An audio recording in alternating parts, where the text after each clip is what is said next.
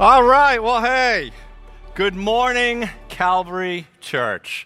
Uh, wow, look at that. It is great to see you guys. We're glad you're here. Uh, man, we as a team are excited about today because it's been a great summer. We've enjoyed it, but we're excited to get back working, partnering with you, serving you, uh, kicking off ministries for you, whether you're single, whether you have a family, just, just pressing into trying to be a body, right, of disciples that personally and collectively reach and impact other people with God's love and truth. And so we have a lot of things we're excited about in the fall to help us all do that. Uh, it's great to see everybody. And if this is your first time here and you're just figuring out if Calvary is the place for you, uh, I know it's tight, right? I even saw people starting to walk towards the dreaded front row. We're studying Revelation, and what you'll see in the book of Revelation is like the front row is one of the plagues and curses, you know?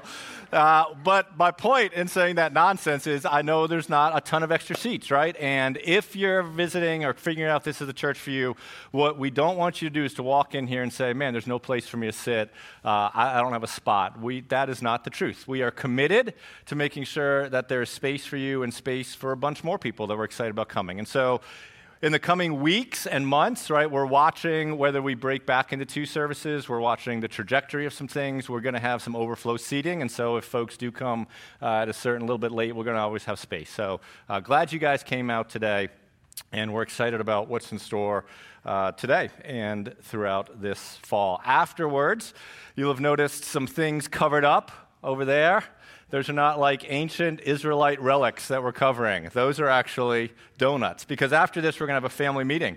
Um, and it's a great chance just to rally together as a body and to share with you some of the things that we are excited about in the fall and share with you ways that we want to serve you, ways that you can serve, give some more information about two local partnerships where we're really trying to reach and impact people with God's love and truth, and um, share some information about maybe redesigning some of our space uh, in this campus to try to push our vision a little better. And so there's going to be lots of good information, and, man, a great chance to connect. So when this service is done, we invite you to grab some donuts, grab some coffee, and come back and stick around for another forty-five minutes to an hour or so, and, and let us just share with you what we feel God's doing, and most importantly, how you can be part of that. Uh, part of what we want to do this fall as we help us all grow as disciples is if we have your contact information in your inbox right now, there's a gift from Calvary Church.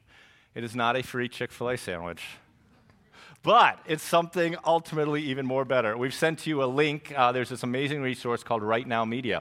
And we really are pressing into what does it mean to grow as a disciple? And we want to help all of us do that. And so we've sent you a resource that contains some streaming video content. And you're going to hear a lot more about this at the family meeting. Um, but it's a great opportunity for you to have some programming, uh, Christian-focused programming for your kids. That's on par with stuff Pixar is putting out. And it's a great opportunity for you if you hear some things at church and like, man, I want to know more about that, to go on, and there's some devotionals, there's uh, seminars, there's sermon series, there's other uh, lots of great resources to help you grow as a disciple. So when you click on your inbox, you will see that there, and if you stick around for the family meeting, um, there'll be lots more information about that. And what we're trying to do together as a church and what we're going to be doing in Revelation is so important in this time and in this culture, because there's just a lot of chaos surrounding us.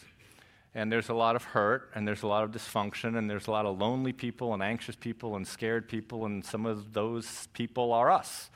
And so to think about how does a body rally around each other, how does a body share God's love and truth, what, what does that mean? This is significant and timely things that we're thinking about.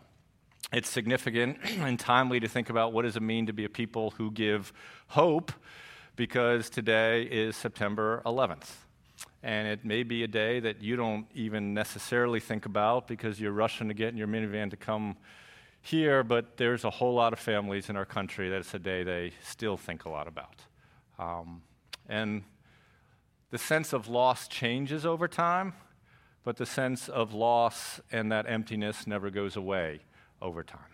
And so for some friends today, some people today, they're processing through that loss. And so what I'm going to do is as we pray about what God has for us in His Word, I'm just going to give a moment or two for you to pray silently for God's peace to surround people who are still processing that loss and that grief, and then I'll pray for it, and then we'll press into what God has for us today.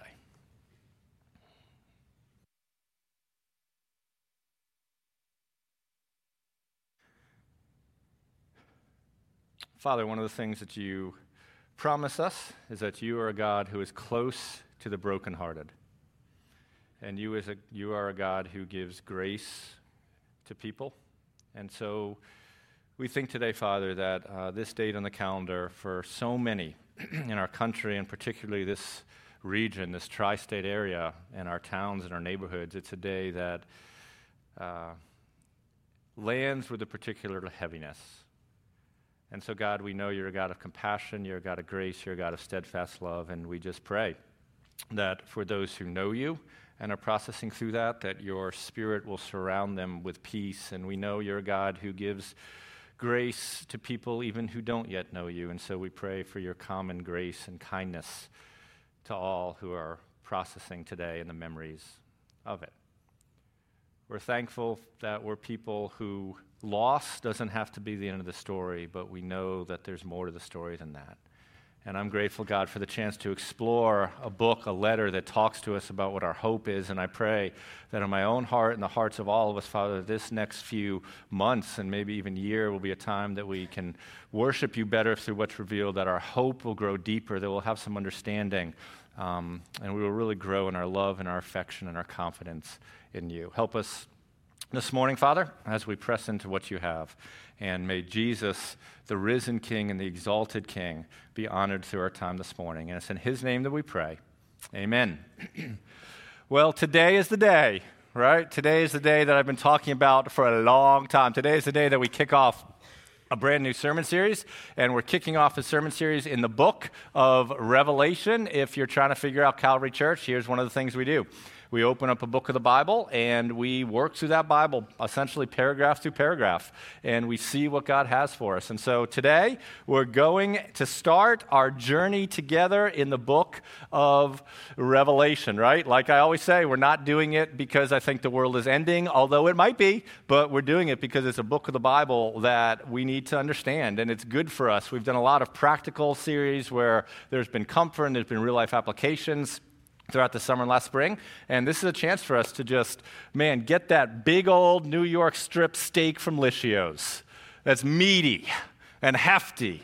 Put your little kosher salt on it, and we're going to dig in to uh, a book and chew through the book of Revelation. All right, that sounded weird, but you know you know what I'm trying to convey, right? And for some of you, you may be like, dude, I don't, I don't even know what you're talking about, right? Some of you may have never heard of the book of Revelation. And then for others of you, and I probably do think there's others of you, there ain't, there's, that's the only book in the entire Bible you ever study, right? You you kind of go through a Bible study on the book of Revelation, and you're like, man, I just finished me up a Bible study on the book of Revelation. What should I do? I know. How about the book of Revelation? And you study it again. And then you're like, oh, then you study it again. Then you try to throw us a curveball, and you're like, you know, I really have studied Revelation a lot in the end times. I don't think I'm going to do that. I think I'm going to study Daniel, right? You try to... You try to cheat. Some of you are obsessed with the book of Revelation. Some of you know nothing about the book of Revelation. And Revelation is one of those interesting books where it does have this unique place both in Christian culture and even contemporary culture, right? Revelation has this unique thing that's a little different than other books where there is this fascination with it. Uh, oftentimes among Christians of a certain ilk, and a fascination even in our contemporary culture. I've been through different decades. Uh, I know it's hard for you to believe. Some of you are like, dude, you're only like twenty-seven. You've only been through... That's true. I've been through a few more decades than being twenty-seven. And I just want to walk you through my interactions, kind of my story in the book of Revelation. Uh, the thing I love about Calvary Church, and I mean this, this is a blessing. There are probably some people here or watching today who you don't know what you think about Jesus, and you come because you're trying to figure it out, and we are so grateful that that's your story. There are other people here who is like my story, right? Like I popped out of the womb into an evangelical culture. Uh, I breathed that air deep, and throughout that, I had this book of Revelation in many ways. It was some, now, I've done surveys on some of this. Some of you, when I've bounced this off people of my generation, you're like, bro, I don't know what you're talking about. Others of you do. But let me just tell you my experiences. I remember being a little kid, and I, I think I recall going to this, well, I know I went to this little church in South Norwalk in the man, seventies and eighties, um, and this was the day when you couldn't get on your phone and stream Right Now Media. This was the day when there was something called a movie projector. Anybody remember a movie projector? It, it was this big monstrosity of a machine, and you took these things called movie reels, and you needed like a P H D in engineering to figure out how that stupid thing worked. But you'd take it, you'd wind it through, and I remember it was a dark and stormy night in South Norwalk. And I went to this little church that smelled like mildew, amazing people. And in the seventies, I remember a movie, and the trailer, the promo, the poster piece of that movie looked like this: A Thief in the Night. Anybody remember A Thief in the Night? Okay, this is not like this is not like a uh, sword drill where we're trying to show who's the best Christian, okay? I'm just trying to figure out if I'm hallucinating all this. The Thief in the Night. I was young. It scared me to death, okay? I mean, it's I like... I couldn't play Dungeons and Dragons, but I could go to some creepy church movie with some people chopping people's heads off. I was very perplexed growing up. Um, now, maybe you haven't heard this movie, but if you were to watch the trailer, which I did, I am fifty years old. The trailer of this movie last week scared me to death. I had to go into like the old sanctuary and start praying and try to find some holy water or something, right? But if you watch the trailer, the amazing theme song of this movie was a song by originally a dude named Larry Norman called I Wish We'd All Been Ready. I almost played it for you. Equally scary and creepy. No offense if it's your favorite song. If you want to play it at your funeral, I'm sorry I'm a bad pastor and mocked it, but it's a little creepy. For some reason, it's not the only time we've heard the song because uh, this dude Larry Norman put it out in nineteen sixty-nine. It was covered by a group called D C Talk in two thousand. I guess we wanted some more weird songs put out. Then, I remember, when I would go to different Christians' houses, we'd go for dinner in the seventies or eighties. In that era, if you looked on the bookshelf above the fireplace, you would see a book that looked like this: The Late, Great Planet Earth by a guy named Hal Lindsey. Why do there have to be flames? I'm noticing... I'm noticing a little scary motif being woven through this thing. This was a test to see whether you were a Christian. I'm just telling you, right? You you go to houses with people, and they'd be you get in the car, and they'd be like, oh, they must not be Christians. They didn't have The Late, Great Planet Earth on their bookshelf, right? Then uh, that was great, right? Kind of came out in the late in the when did it come out? It came out sometime in the seventies, eighties. Then some of you may remember this book. Ready?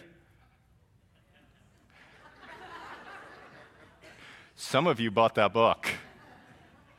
Some of you didn't listen to good pastors who were telling you, y'all are crazy.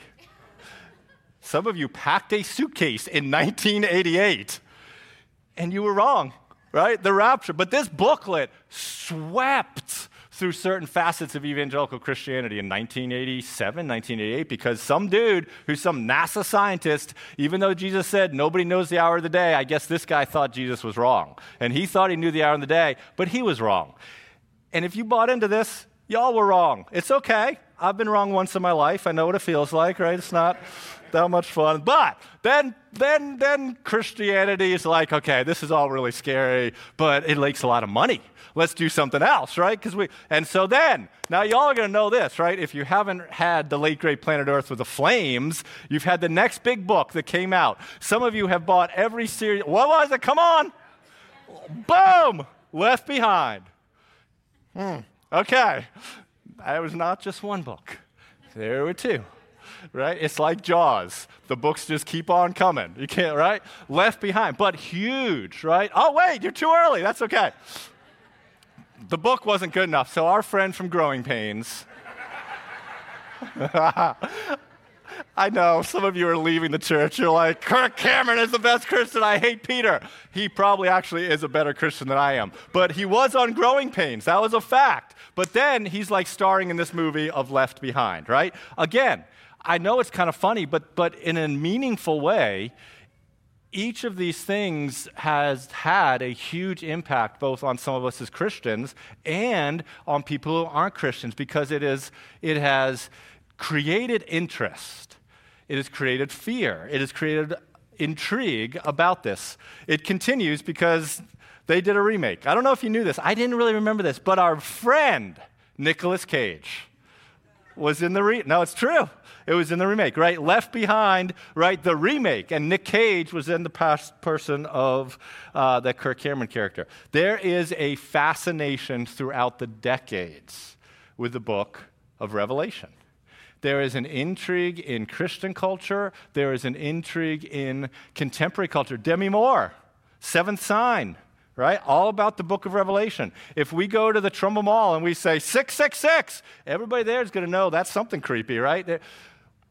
What, what is it? And some of you this morning are, are, I'm glad, so excited about studying the book of Revelation. And if you are, and this isn't a criticism, right? I'd, I'm not going to, but I really would be interested in like, I'm so encouraged that so many of you said, I can't wait for Revelation, I can't wait for Revelation, I can't wait for Revelation. And the question, and I'm not going to ask now, but I'd, it would be intriguing to know why. What is it, if you're one of those people who are excited about the book of Revelation to study, what is it that's grabbing you about that? Why is it that maybe some of you have been watching church online through the summer and you're like, man, I think I'll get back in person for the book of Revelation. What fascinates you? What do you hope that when this thing is done, whenever it's done, it may, this study may be done when we're all in heaven with Jesus. I don't, but whenever this study is done, what do you hope that you will have gotten from it? Well, today, we're going to start our journey exploring the book of Revelation together. We're, we're going to be in this series for a long, long time. Uh, but the good thing about a book like this is there's so many different facets to it that it won't feel like the same type of literature all the way along. And each week there's going to be something that I hope God uses to encourage you and challenge you. And this morning, we're going to talk about introductory items, right? Usually when I kick off a series, I use the example of a syllabus. I won't, but today is syllabus day. And he- here's why it's important that we do this. When you go on a car trip, the first turn that you make, if you make the wrong turn, if you start going on the trip in the wrong direction, you, you're going to head out, you're going to end up probably in a place that you weren't intending to go. On any car trip, the first turn that you make, the way that you begin that journey, the way that you begin that trip is so important in making sure that you properly and efficiently get to the destination where you're trying to go. And so today, we need to make sure that as we're starting out on the first leg of our journey of the book of Revelation, that we go in the right direction. Because what we understand today about the context, about the background, about the setting, is going to shape what we talk about in several months. And if we start off in the wrong way and don't get a core foundation of some of these background things, then we're going to end up in the wrong place, at the wrong destination, and, and we don't want to end up there. I challenged some of us last week um, to bring a journal, right, to take some notes of this. We're going to try to be purposeful in the bulletin. There's an app you can use, Calvary app, those kinds of things. I was so excited because one of you so excitedly showed me your brand new journal that you have for today. I'm a little nervous because it's the same person who's doing the PowerPoint slides. So don't get so busy writing that you forget a slide, okay? But man, great way for you to take notes. Here's what we're going to think about today. Why study the book? We're going to think about who wrote it. We're going to think about when was it written? What is the structure and the flow of the book? And how do we understand and interpret it? Why study the book? Who wrote it? When was it written? What is the structure and the flow of the book, and how do we understand and interpret the book? So the first thing we're going to think about, right, first thing at the top of the list, why study the book? Lots of reasons why to study the book, but I'm just going to call out five, okay?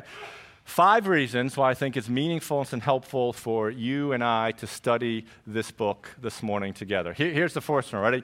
This book has a way for you, wherever you are in your story this morning, whatever is going on in your life this morning, it has a way for you to be blessed. It has a way for you to receive blessings, to grow in a way where you feel the favor of God and the understanding of God. Look, there's two verses. This concept is sprinkled throughout the book of Revelation, but chapter one, verse three.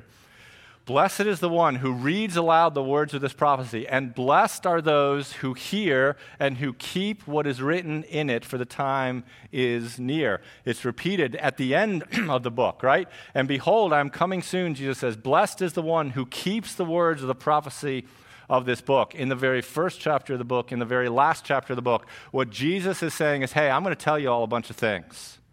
And I'm going to tell you some things, but listen to me. If you grab onto these, if you live according to these, if you listen to them, if you align your life in accordance with them, you will be blessed. It will be better for you to pay attention to them than if you do not pay attention to them. Second reason why I think it's meaningful to study this book is because Revelation helps us more deeply understand the Christian hope. Revelation helps us more deeply understand the Christian hope. I've shared with you a few years ago about this um, characteristic that my mother has. My mom's an avid reader, uh, and you know, if she's a couple of chapters into a book and it starts getting a little stressful, uh, if there's like a little drama, you know what she does? She flips to the end of the book to see how it ends. She does.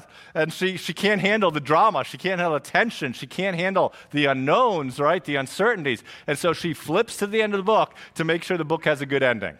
And if the book has a good ending, then what she does is she's willing to persevere through the hard parts of the book because she knows at the end it's all going to be okay. The hope that you get from knowing the end of some fiction book ends well is nothing compared to the hope that this book will and can give every single one of us about the fact that the story ends well. Because every single one of us, at different ways and different days, we face unknowns, we face uncertainties, we face dramas, we face moments when the plot changes and curveballs come. And we can get caught up in it. And it's hard to see through it. But what the story keeps reminding us is there is a happy ending. There is a good ending. This book of Revelation was used yesterday and mentioned yesterday at the funeral of the young mom who was kidnapped and murdered in Memphis, Tennessee. And yesterday in Memphis, Tennessee, at Second Presbyterian Church, a pastor got in front of a group of people who were processing an incredibly tragic thing that makes no sense.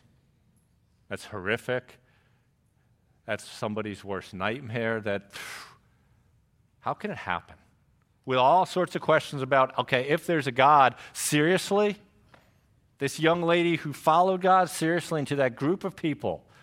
In the funeral talk, he shared how he and Eliza's mother had wept that week. And then this is what he said. We studied Revelation in our church together. And I taught the congregation over and over, no matter what we don't understand about Revelation, we understand this, Jesus wins. The book of Revelation was used to comfort people and give hope who are facing probably the deepest darkness they'll go through, to remind them of the refrain that when all is said and done, Jesus wins. This story has a great ending, and for those of you whose story right now, it's a not a good place, hey, keep coming back, because every week what you will hear is this reminder, this refrain that Jesus wins. It gives hope. Third reason for context and content for deeper worship. It gives content and context for deeper worship. This book re- reveals some of the most amazing truths about the Father. There's truths in this book that are only found in Revelation about who God is and what he's like and his majesty and power. This book, right, most of your understanding about Jesus comes from the Gospels, right? Matthew, Mark, Luke, John. That's what you understand Jesus. But this book adds layers to the Son and the risen King and the King who's ruling and the King who is in charge and the King who's not to be messed with and the King who says, hey, I got it. I got it. And we're going to hear these truths and these deep realities about the Father and about the Son that if we listen to them, it will put us in our place and it'll make us come to a place where we say, man, I just want to worship. I just want to worship. I just want to proclaim the goodness of that person and who he is and what he's done. At the end of Revelation, What the book of Revelation is, it's a series of visions that an author has been given. At the end of the book of Revelation, what we read is, is ju- the person who wrote it. I don't want to be a spoiler alert. The person who wrote it, what, the angel is getting, he's like, I want to bow down and worship the angel because of all the things I've heard about God. At the end of Revelation, I, name deleted for the moment, and the one who heard and saw these things, and when I heard and saw them, I fell down to worship at the feet of the angel who showed them to me. But he said to me, you must not do that. I am a fellow servant with you and your brothers, the prophets, and with those who keep the words of this book, worship God. Worship God.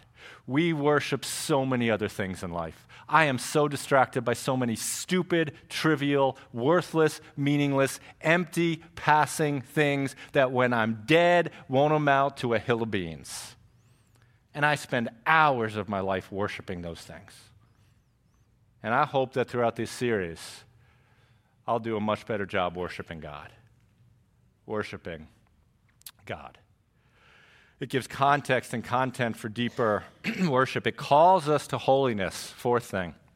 And then the fifth thing, and this is what we're going to start to unpack in the coming weeks, it will help us more deeply know God's desire and expectations for us as a church in this particular cultural moment. It will help us more deeply know God's desire and expectations for us as a church in this particular cultural moment. And by us as a church, I don't mean like the five oh one c three organization. I mean us as a group of people sitting in blue chairs who God has us in a sphere of influence. He has us in a job. He has us in neighborhoods. He has us in relationships. And there are ways that he wants us individually and collectively as people to act. And the church today in America is so screwed up. A poll this week, forty-two percent of pastors are like, I'm out of here. forty-two percent of pastors in America in churches just like this are like, dude, I'm done. And they're done because for them, the past few years and then coming out the first few years have just shown immense dysfunction in churches. I'm grateful for the way that we as a church, I've said it a lot, have navigated things that could have broken us. And that has a lot to do with you and your hearts and your kindness and your commitment to do things the way God wants. But man, Christians today, what? I mean, I'm being careful what I even say because I know that if I say the wrong thing in the wrong way, you guys are going to make assumptions about me politically, and then fifty percent of you are going to be mad about me. In fact, the other fifty percent are going to be mad about me because you don't even think I did it hard enough, right? So, like, if I say I have a folded piece of paper here, fifty percent of you are going to be like, oh, you like this person. Oh, I don't like you. And the other fifty percent are going to be like, yes, you like this person, but I'm mad at you because you didn't just. It is a crazy time in Christianity. And the enemy, if he can get us fighting about what bumper sticker is on your car, he's won. And we're in a moment where we serve a risen king who is the shepherd and the leader of the bride of Christ, of the church. And in the next several weeks up until Christmas, we're going to have an opportunity to study seven different churches that have messed up, except for one. And we're going to have time to look at ourselves and say, man, we want to be a church that pleases Jesus. What does that look like for us? It'll help us more deeply know God's desire and expectations for us in a church, in a cultural moment. So who wrote it? You all already know because I already spoiled it. Dadgummit.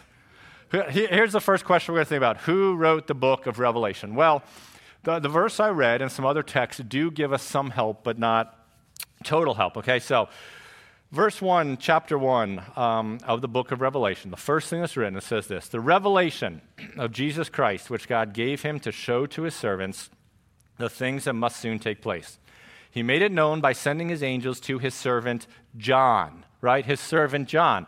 So we know that a dude named John wrote the book of Revelation. What's not necessarily known, because sometimes what writers will do will be like Servant John, who was a leader at the church of blah, blah, blah, or who was a disciple, but John never gives us any qualifying things about who he was. So there's two different thoughts about who this John might be, okay? Two different ideas about who he was. Some people think that this John was a pastor, an elder at a local church in Ephesus. One view is that he was a pastor leader of a local church in Ephesus. Another view is that he was the Apostle John. We've worked through a series on First John, Second John, Third John, the Gospel of John, right? It was the same guy who wrote that, who followed Jesus. Some people write that. It was most likely that the writer, he, can I say something? Can I drop a footnote? If your expectation of this series is that I'm going to tell you with certainty this is absolutely the one thing it is, ooh, you're going to be disappointed. Okay, now, there are some things we can know with absolute certainty. We can know with absolute certainty that Jesus wins and he is coming back because the text tells us that. There's a lot of things we're not going to be know with uh, certainty. Some of you are going to need to process that and deal with that. See, some of the reason that we're, some of us are so obsessed with revelation is because we want to have the right answer and the only answer, and boom. If that's what you're waiting for, get some free coffee, but go somewhere else, because that's not what's going to happen, right? Because there's going to be a lot of things where we say, most likely, could be, right? But we may not know with certainty. It is most likely there's reasonable evidence to think that John, the apostle of Jesus, wrote this book. The reason that seems most likely is because there's a group of guys who are known as church fathers. What the church fathers are, I throw that term around, but let's make sure we understand it. They were the disciples. And then after Jesus left, these disciples started to have people they mentored, right? And then those mentors started to have people they mentored. And then it got to a place where then these mentors are the disciples, or the mentors of the mentors of the disciples, were leading all sorts of churches in the region. And that group of people, especially some big-name people, were what we call the church fathers. Well, that group of people would write down things about books of the Bible, and they wrote that the Apostle John wrote the book of the Bible. And there's another fact that we read that helps give that context, because later on, John tells us something else in verse nine. I, John, your brother, and partner in the tribulation and the kingdom and the patient endurance that are in Jesus, was on an island called Patmos on account of the word of God and the testimony of Jesus. So what the writer is saying is, hey, by the way, I was hanging out. I wrote this writer, this letter on the island of Patmos. What the church fathers also tell us is not only was John the writer, they also tell us that the apostle, the apostle John was the writer, they also tell us that the apostle John was exiled to the island of Patmos. When you start layering all that up, it seems the apostle John wrote it. While I was studying in August for the book of Revelation, I wanted to go to the island of Patmos. I did not want to go in exile. John was on that island because of his faith in Jesus. And the Roman governor's like, bro, get out of it. We don't want you. We're going to go put you on house arrest on this island where you're excluded so you can't talk about Jesus. Here, here's some pictures about Patmos. Look, oh, I bet there's some good fish in there. I bet I could put on my copper tone and get me a nice golden tan. This is the island of Patmos. The island of Patmos is in the Aegean Sea between Greece and Turkey. It is about sixty miles off the shore of present-day Turkey. At the time, there was a city of Ephesus around here. It was off the shore of that. And it was essentially, at the time, a deserted island where prisoners were sent. And John, the, tech, the, the church fathers, church history tells us the apostle John was sent there in exile. The writer says he was sent there in exile. It seems to all link up. If you were to visit it today, you would see a monastery up here. This monastery is, right, a monastery to John. Different people say this is exactly where he wrote the letter. Who knows? But it's interesting. But the writer of the book, we think, are pretty sure it was the apostle John, wrote the book on the island of Patmos. Next question is, and this is an important one. I know some of you are going to be like, oh, snooze fest. No, it's not. I don't think. Next question is, we know who wrote it. When was it written? Now, this is what happens in our house sometimes. My wife and I will have the most important conversation of the day. And it's not, how can I encourage you? It's not, babe, how can I pray for you? You know what the most important conversation of the day is? Hey, what's for dinner?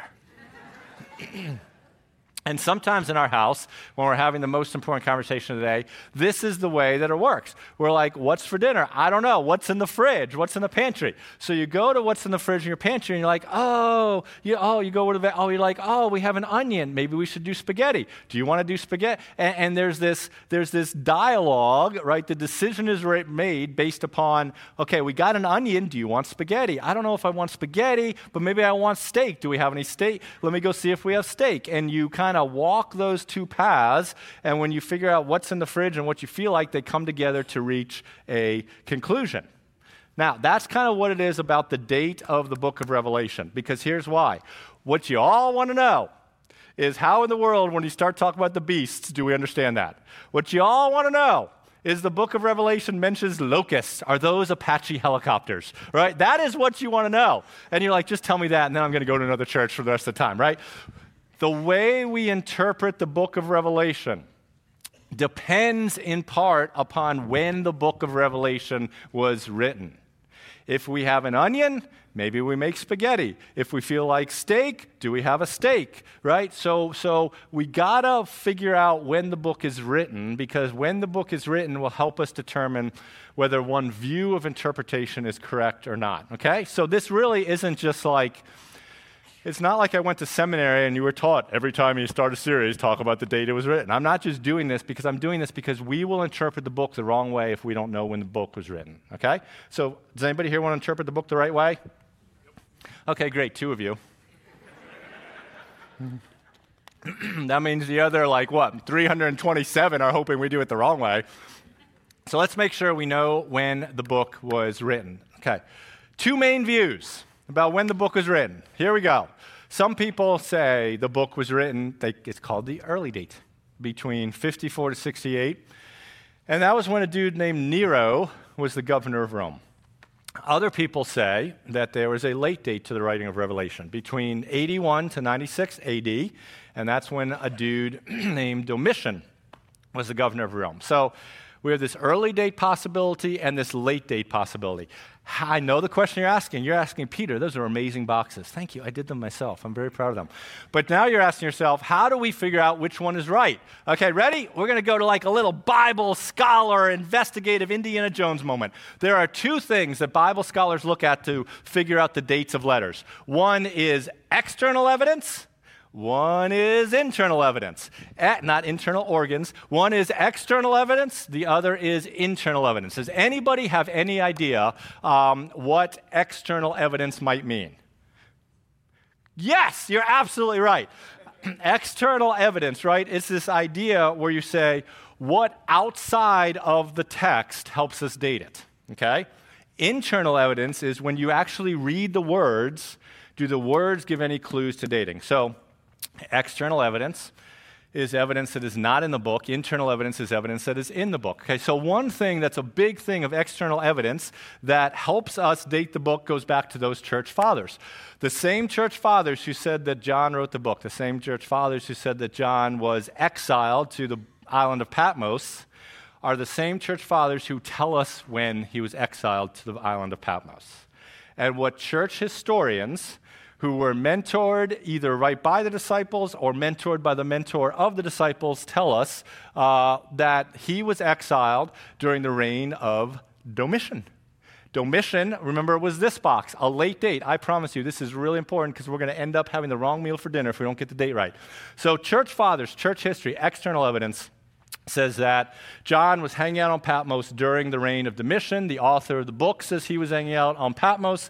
The author of the book says he was John. Ooh, I like bacon. Pigs like dirt. I don't know. I got confused on the logical thing there. But so it seems to all make sense. Then internal evidence is when you actually look at the text, okay? And here's a few things. It comes out from the seven churches because there are seven historical churches that we're going to study starting in two weeks. And there's a description about one church, the Church of Laodicea, that had so much money. Well, back in the sixties, that church was poor. In the nineties, man, that church was loaded. There's another church called the Church of Smyrna. The Church of Smyrna wasn't probably in existence in the sixties. So it would be kind of weird to be talking about a church that wasn't even in existence, which all pushes to a late date. The late date is important because in about ten minutes, we're going to see why that rules out one viable means of interpreting the book. So most commentators think that it was written during the reign of Domitian. They also look at the persecution that we're going to talk about in the book, and they track in history when does what is written in the book seem to line up historically with the persecution going on, and that also shifts us to a late date. So it is most likely, seems strong, that uh, the book was written during the reign of Domitian. right? Late date, which would be somewhere eighty-one to ninety-six. Okay, so in a minute, we're going to talk about why the date is important to the book of Revelation, but let's figure out where we're going. Let's think about a road trip again. I was talking to somebody about this last week. People who have not lived as many generations as I have lived, you have missed out. When I was a kid learning, here, here's what happens now, right? We ask our kids to go to like ShopRite to pick up some whatever for dinner because we're short something. And so you know what they do when they don't know? They, they get out their phone and they're like, ShopRite. Now, I like Waze, but I've done a survey, and apparently the younger generation is really into Apple Maps, but that's okay. But all the people who are learning to drive this day, when they want to know where to go, they just put it in the phone. That is not what happened when you were part of the best generation that ever lived in the eighties. When you were part of the best generation that ever lived in the eighties, I can remember when I was first learning to drive, and I'm like, Dad, you know, I was doing, I got to go to, I was doing E M S, blah, blah. I'm like, man, I got to go down here and get it. You know what he would do? He would like write things down. He would say, go left out of the driveway. You will come to a house made of stone. Turn right. Don't stop at the Gulf station. Go to the mobile station and take another left. And you're like, okay. You would have landmarks that would let you know where you were in the drive. And ain't nobody got no landmarks anymore. It's just some voice from Australia talking to you through your iPhone, right? But back in the day, we had landmarks, and so what you knew is when you got not to the Gulf station but the mobile station, you're like, okay, I'm almost to where I'm going to go. We're going to make sure, I'm going to give you some directions to the book of Revelation. I'm going to tell you as we're driving on this journey together what we're going to see, where we're going to go, okay? This is th- two minutes of the entire book of Revelation. Are you ready? On your marks, get set, go, right? Here, here's one of the most important verses as we think about this, Revelation one nineteen. Revelation one nineteen, this is what it says. Write therefore the things that you have seen, those that are, and those that are to take place after this. What the Father, through the spiritual messengers, are telling the author of the book is, I want you to write down three things. I want you to write some down some things that you've seen. I want you to write down some things that are happening right now. In this moment, in your culture, John, I want you to write down some things that are, and then I'm going to share you, with you some information about things that will take place after this. That gives you the structure of the book of Revelation, okay? We're going to, next week, get into some things that he has seen. There's going to be two or three other times. Then, after seeing the things that he's seen, we're going to talk about the things that in his culture were things that are. Those are the conditions of the churches and what they're doing poorly and what they need. And then there's all this conversation about things that will take place. So here, we can pop up this timeline real quick. We'll figure out how to get you in this in some context. But this is this is the road trip, right? This is where we're going. These are your mile markers. These are the gas stations and hospitals and lefts and rights. It begins with a prologue. Then next week, we're going to see this vision of the exalted Jesus. Amazing, amazing realities about Jesus. Then after that, in chapters two uh, through three are going to be letters to those seven churches that we talked about. Then there's going to be the vision of the worship of God, more amazing truths about the Father and heaven and who he is. Then we get into the part that everybody thinks about when they come to Revelation. Then we get into chapter six through sixteen twenty-one. There are seals, there are trumpets, there are bowls, there are all sorts of, wow, weird things going on. Amidst these chapters, there are these moments when the author's going to be like, oh, by the way, this also happened. Oh, by the way, this also happened. And there's some intervening events that are destru- dis- described. Then chapter seventeen through nineteen is this destruction of Babylon. Then we see this heavenly warrior's victory, and we're going to we're going to understand what is all this, okay? This is how we have to know how to interpret things. And then we wrap up the book with this amazing thing, a thousand-year kingdom. We'll talk about what is that. And then hope. Hope. Hope. Chapters twenty-one through twenty-two eight. Uh, I've laid out the map for you, and then here's the question. Okay, so now how how do we understand that? How do we interpret that? Here, can you go back one slide if you don't mind? When we get to this, there's three different groups of seven, and there's there's fire, there's locusts, there's demons. Down here, there's dudes who die, who come back to life. There's there's mark of the beast. Okay. What, this is the bulk of Revelation that we need to, how do we know what that means? How do we know what that means? Four views on how to interpret it, okay? Four main views, and this is where the date is going to come back. He, here's the four different views on how to interpret the book of Revelation. I am going to tell you which one I think that we will be using. Well, I don't think, I know we're going to be using it. First one is the idealist view. Ideal, again, I made this. Isn't it great? Wow.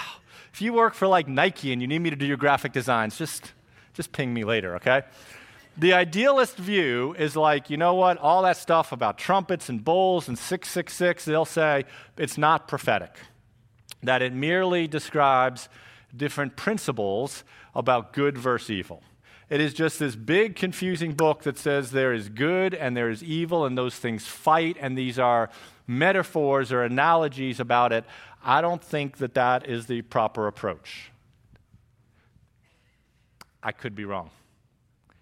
God did not necessarily tell us. I don't think it's the proper, because there's clearly, he says in the book, this is prophecy. Okay, so he says it's prophetic, which means it's talking about things to come. So I don't really like this. Historicist is the second view. Last night or the other day as I was driving, I'm like, man, I should have smoothed these out a little bit. Sorry. This is what, but this is what this means. That John wrote the letter most likely eighty-one to ninety-six A D. Here's you and me, twenty twenty-two. What these people say is that these prophecies describe events that occurred between the time of writing to us now. Okay? There's the events here, there's events here, there's six six six, a beast, there's seven seals, seven trumpets. And what this view says is you got to look back over history woo, to the time of John and see which events fulfill these. So like there's World War Two, there's Hitler, there's this, this, that, and, and you look back from the time of writing to now about what fulfilled it. I don't think that's the proper approach. I could be wrong, because there are clearly things that are described in the book. In my opinion, this world has not yet been recreated, okay? There are events that it seems like a big stretch to try to say when something happened in history. So there seems to be some events that are beyond what has happened historically that are yet to come, okay? So then the, I don't think that's legit, but that is one, okay? Now we get to the two most popular, and you can flip the next one. The two most popular views are preterist and what we'll talk about in a minute. This one, until I really pressed into the date, was pretty compelling for me, okay? Um, what this one says is that this one depends upon that early date, okay? And it says that John wrote this in fifty-four sixty-eight A D, that there are few things that he wrote about that are yet to happen. But what he writes, most of everything that was written, when you talk about trumpets, and you talk about seals, and you talk about bowls, and you talk about beasts, and you talk about six six six, was all fulfilled during the reign of Nero when he persecuted Christians. It's actually really, really interesting. And I, there's a book called Four Views on the Book of Revelation. I can get you the, the information. And there is a lot of stuff that Nero did to Christians that happened to churches. There were a lot of earthquakes. There were eclipses. There were different weird things in that culture that are like, dude, that actually seems to line up with what was predicted. There is this complicated algorithm, which is not uh, too bizarre, because there was a practice in Roman culture and other cultures that you would assign numbers to people's names. Okay, I don't, it, but when you do some of that math, you know whose number six six six? Boom, okay. But there's flaws to that. Now, but here's the biggest problem. If the book was written after eighty-one and ninety-six A D, that was after Nero had already done those things. So it would be describing things that were still yet to come. It wouldn't be written here describing. So I think the late date of the book wipes this out, but I could be wrong. I don't think I'm wrong. But I could be wrong. People who believe in this, man, they, they will be in heaven with us, okay? But it's interesting. But I think written here, if it's written here, it can't be going back to Nero because it's talking about what to come, so it must be looking forward. And so what's the fourth v- view that we're going to use during this? The fourth view that we're going to use is this, this futurist view. It sees the events predicted, and we're going to start a little later. We're going to start like chapters five or six. As descriptions of what are going to happen in the future at the end of and the recreation of the world. So here's John getting a suntan on the island of Patmos. Here's you and I today. And the, mo- the things that John are talking about are things that prophesied events that are yet to come, have not yet happened. things that will happen at the end of this earth's story and recreation, okay? Now, I do think that there are some things that maybe some of kind of, there's an already not yet fulfillment, okay? So to some degree already, some of the descriptions did happen to the early church, but it's not yet a final one, okay? Now, this is the one that if you've ever studied the book of Revelation, you've probably landed in here, maybe. Uh, that was so specific, right? Probably landed here, maybe. Man, that is good lawyer talk right there. three hundred eighty-five bucks right there per hour for that, okay? Um, but this, this is where all sorts of words that some Christians know way too well, and other Christians are like pre-trib, post-trib, a-trib, mid-trib, your mama's trib, right? All a-mill, pre-mill, post-mill, all of that is rapture. All of that is in here, and we're going to talk about all that in the months to come, okay? But we're going to take a historicist view, I mean a futurist view. Does it describe good and evil? Yes, it does, but it largely seems to land here, so that's the perspective that we're going to take. And we're going to kick off the content of the book of Revelation starting next week. So let me ask the worship team to come up here. We've covered a lot, right? But man, we've gotten out of the driveway and we're headed in the right direction.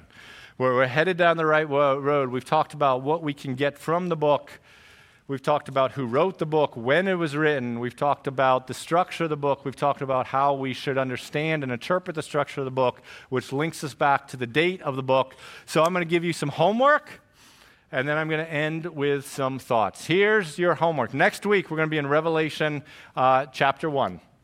And what I would love for you to do, read Revelation chapter one in the next six days. In the next six days, read Revelation chapter one. There are twenty verses in the book. If you read a verse, two seconds, a book, that's fine. I can't do the math. It's not going to take you long. Seriously, what? I, one of the most encouraging things for me yesterday, I told these guys this. Um, man, I, I, I kind of have a cheat sheet. I know what the worship set was going to be. So, man, I had those things blasting as I was driving past Sikorsky, up through Orton Oak, up in Stroud. I was blasting the worship set in my car. Just me, my dog, and Jesus. I was singing. My dog wasn't. Um, and, and I came prepared because I knew and I was familiar with it. I, you're going to get much more out of the study of Revelation if you come prepared. And if you want to get something out of the study of Revelation, then I'm going to challenge you to come prepared. You can come prepared by giving up four minutes of your time. Well, it's going to be longer than that. Read chapter one. Read chapter one, and then I want you to make two observations about Jesus. Two observations that are meaningful to you about Jesus. And then we'll work through those together. I'm going to ask you, if you don't mind, if everybody would stand. And this morning, as we think about this book of Revelation that was discussed to people yesterday at a funeral of a young lady. Um, man, the pain, the loss. The book of Revelation was put into context to give hope, to give the ability to put one foot in front of the other and to take another step rooted on something solid, even when everything seems to be falling apart around you. I do not know of anybody in this room or online who has suffered the type of loss that was suffered in the city of Memphis over the past several days, but I do know people in this room who are certainly facing struggles and loss and questions and worry and anxiety and depression and loneliness and emptiness. Lack of self-worth because of something that happened at school this week, or because of something that didn't happen at school this week, or because of something on social media. And it's a hard world, guys. It's a hard world. But amidst the hardness of the world, what we keep coming back to is we know how the story ends, and Jesus wins. Jesus wins. Let me read these words to you. Holy, holy, holy is the Lord God Almighty, who was and who is and is, is to come. Words out of the book of Revelation we'll study together. Worthy of you, our Lord and God, to receive glory and honor and power, for you created all things, and by your will they existed and they were created. Chapter twenty-one, then I saw a new heaven and a new earth, for the first heaven and the first earth had passed away, and the sea was no more. And I saw the holy city, New Jerusalem, coming down out of heaven from God, prepared as a bride adorned for her husband. And I heard a loud voice from the throne saying, Behold, the dwelling place of God is now with man. He will dwell with them, and they will be his people. And God himself will be with them as their God. And on that day, in that moment, he will wipe away every tear from their eyes. And death, death shall be no more. Neither shall there be mourning, nor crying, nor pain anymore, for the former things have passed away. And he who was seated on the throne said, Behold, I am making all things new. And also he said, Write this down, for these words are trustworthy and true. And after hearing all of the hope that will come when the very next time the King of Kings comes to earth, what John did at the conclusion of this is this. He who testifies to these things, these are John responding in response to all this, says, right, Jesus who has said this says, Surely I'm coming soon. And then John writes these words, Amen. Come, Lord Jesus, come. In the Aramaic, which means Maranatha. Maranatha. Come, Lord Jesus, come. And he will. And we're going to learn more about that in our weeks and months ahead together. And I sure hope you stick around, because it's going to be good. Let's worship together.